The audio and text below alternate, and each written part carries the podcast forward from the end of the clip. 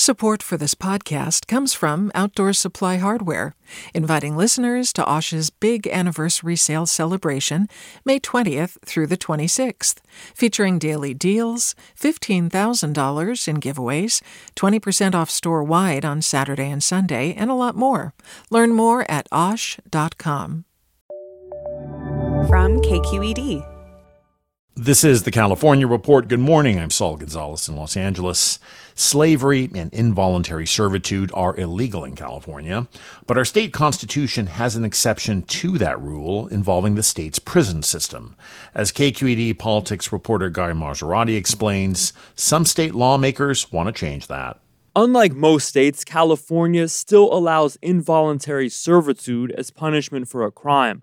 Solano County Assemblywoman Lori Wilson calls prison labor a modern day form of slavery. Every incarcerated person currently gets assigned to specific work without choice in the type of job or work schedules when they enter prison. Banning involuntary servitude was a top recommendation made last year by a California task force studying reparations for African Americans. The allowance of slavery in our prisons disproportionately impacts Black people, those of a community still impacted by the aftermath of slavery in our country. The proposal would change California's constitution, so it requires support from two thirds of the state legislature and then a majority of California voters. And getting through the Assembly and Senate won't be easy. A similar bill failed last year after opposition from Governor Gavin Newsom's Department of Finance, which warned of billions of dollars in new costs to the state's prison system if the change led to inmates getting minimum wage for their labor. For the California Report, I'm Guy Marzorati. A new bill introduced in the state Senate would set the minimum wage for healthcare workers at $25 an hour. The legislation, SB 525, would cover a wide range of jobs caregivers, medical assistants, maintenance workers, and even doctors in residency. Advocates say low wages cause high turnover in a workforce already stressed by the pandemic. Union organizer and imaging technologist Georgette Bradford says there's not much incentive for people to stay in these jobs they can get paid the same or more with a less stressful, less risky job in retail or food service. Those of us who have not left are stretched to the breaking point, trying to cover the work and the patient care that used to be handled by two or three other workers. State data show at least 70% of healthcare support workers are people of color, and nearly 85% are women. Support for this podcast comes from Outdoor Supply Hardware, inviting listeners to Osh's big anniversary sale celebration, May 20th through the 26th, featuring daily deals, $15,000 in giveaways, 20% off store wide on Saturday and Sunday, and a lot more. Learn more at OSH.com.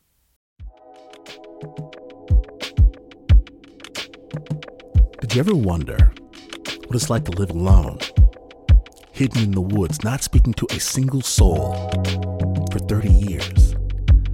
Or wander the desert, uncover a hidden well, and dive to the bottom of the deepest water hole for 2,000 miles. The Snap Judgment podcast takes you there with amazing stories told by the people who live them, with an original soundscape that drops you directly into their shoes. Snap Judgment. Listen and subscribe wherever you get your podcasts.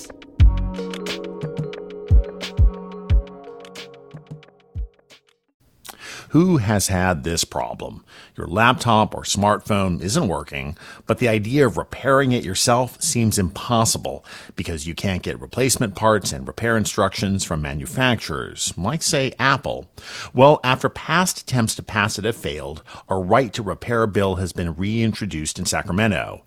If passed, it's supposed to make it easier and cheaper to get electronics you own fixed. I talked about the bill with Sander Kushen with the consumer advocacy group CalPIRG. We met outside a big box electronics store here in LA.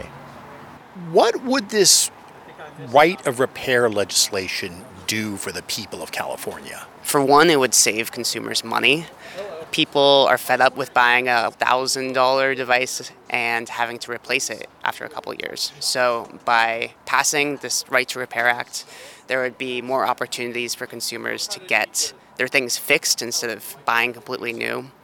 How would it do that? So, right now, um, because there is a lack of access to parts and tools and the manuals that we need to fix things, um, a lot of manufacturers can keep a sort of monopoly on the repair process. And uh, I'm sure a lot of people are familiar going into the Apple store, for example, and being told, oh, your battery's kaput, that's $500. I am aware of that. Yep, yep. So it doesn't have to be that way. If we made, if we passed this law, if we made the parts and tools available, then consumers could fix them themselves. But even more importantly, independent repair shops could do the repairs at a cheaper price. Do you think that monopoly on repair is done on purpose by tech companies? Or is it just kind of their corporate culture thinking people just want to buy the new, bright, shiny new thing anyway instead of repairing what they got? Yeah, I think unfortunately it is intentional in a lot of situations. Um, at the end of the day, they can make more money if they keep repair internal, um, or even more so, just encourage people to buy new. Um, we also know that a lot of these big companies actively lobby against laws like the Right to Repair Act, um, which shows that they are fighting against a lot of what a lot of consumers want. CalPIRG has released this report card uh, ranking different companies and how easy or hard it is for their products to be repaired by outside parties. I notice a very famous California company, Apple, has the lowest grade at D. Why are they so low? Yeah, Apple received the worst score for both phones and laptops and it's because A, their devices are very hard to disassemble, and B, they actively lobby against right to repair legislation. So, just practically, it is harder, much harder, to make a self repair on, say, an Apple phone or laptop than it would be, I don't know, a Dell. Yes, yeah, that's one of the main findings from our report.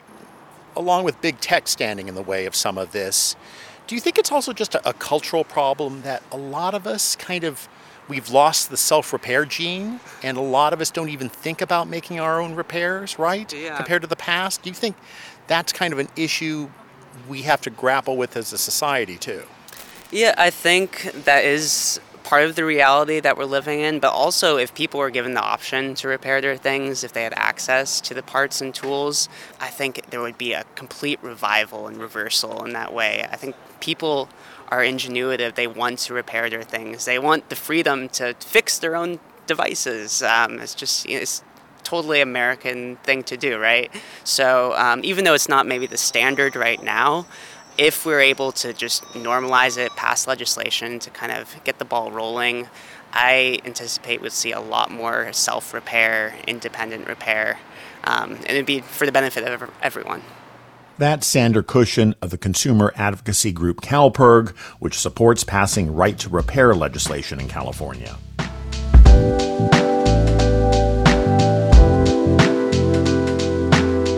And that's this edition of the California Report for Thursday, February 16th. We're a production of KQED Public Radio. I'm your host, Saul Gonzalez. Thanks for listening and have a great morning. Support for the California Report comes from Stanford Healthcare, where their greatest reward is a healthy patient. Paint Care, now with 846 drop off sites in California where households and businesses can recycle their leftover paint. More at paintcare.org and Eric and Wendy Schmidt, whose philanthropy includes Schmidt Futures, which bets early on exceptional people making the world better.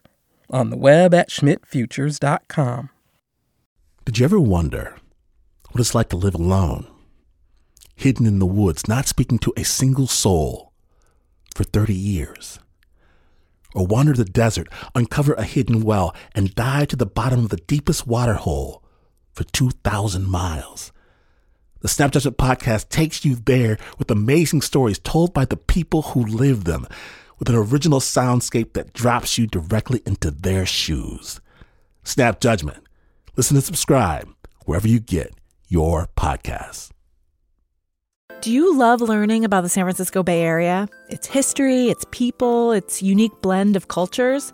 Then you should check out the Bay Curious book.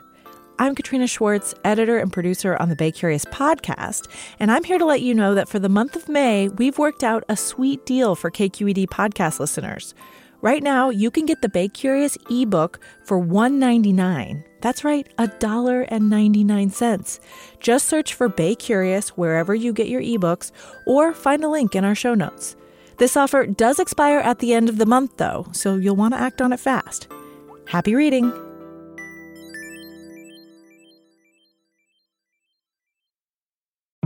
I'm Sasha Khokha, host of the California Report magazine. Every week, we bring you stories about what connects us in the giant, diverse Golden State. Because what happens in California changes the world. I love this place. We were once seen as like the place to be, California. The land of milk and honey. That's where you go to Sunshine State, but we just have challenges right now. KQED's California Report magazine. New episodes drop every Friday, wherever you get your podcasts.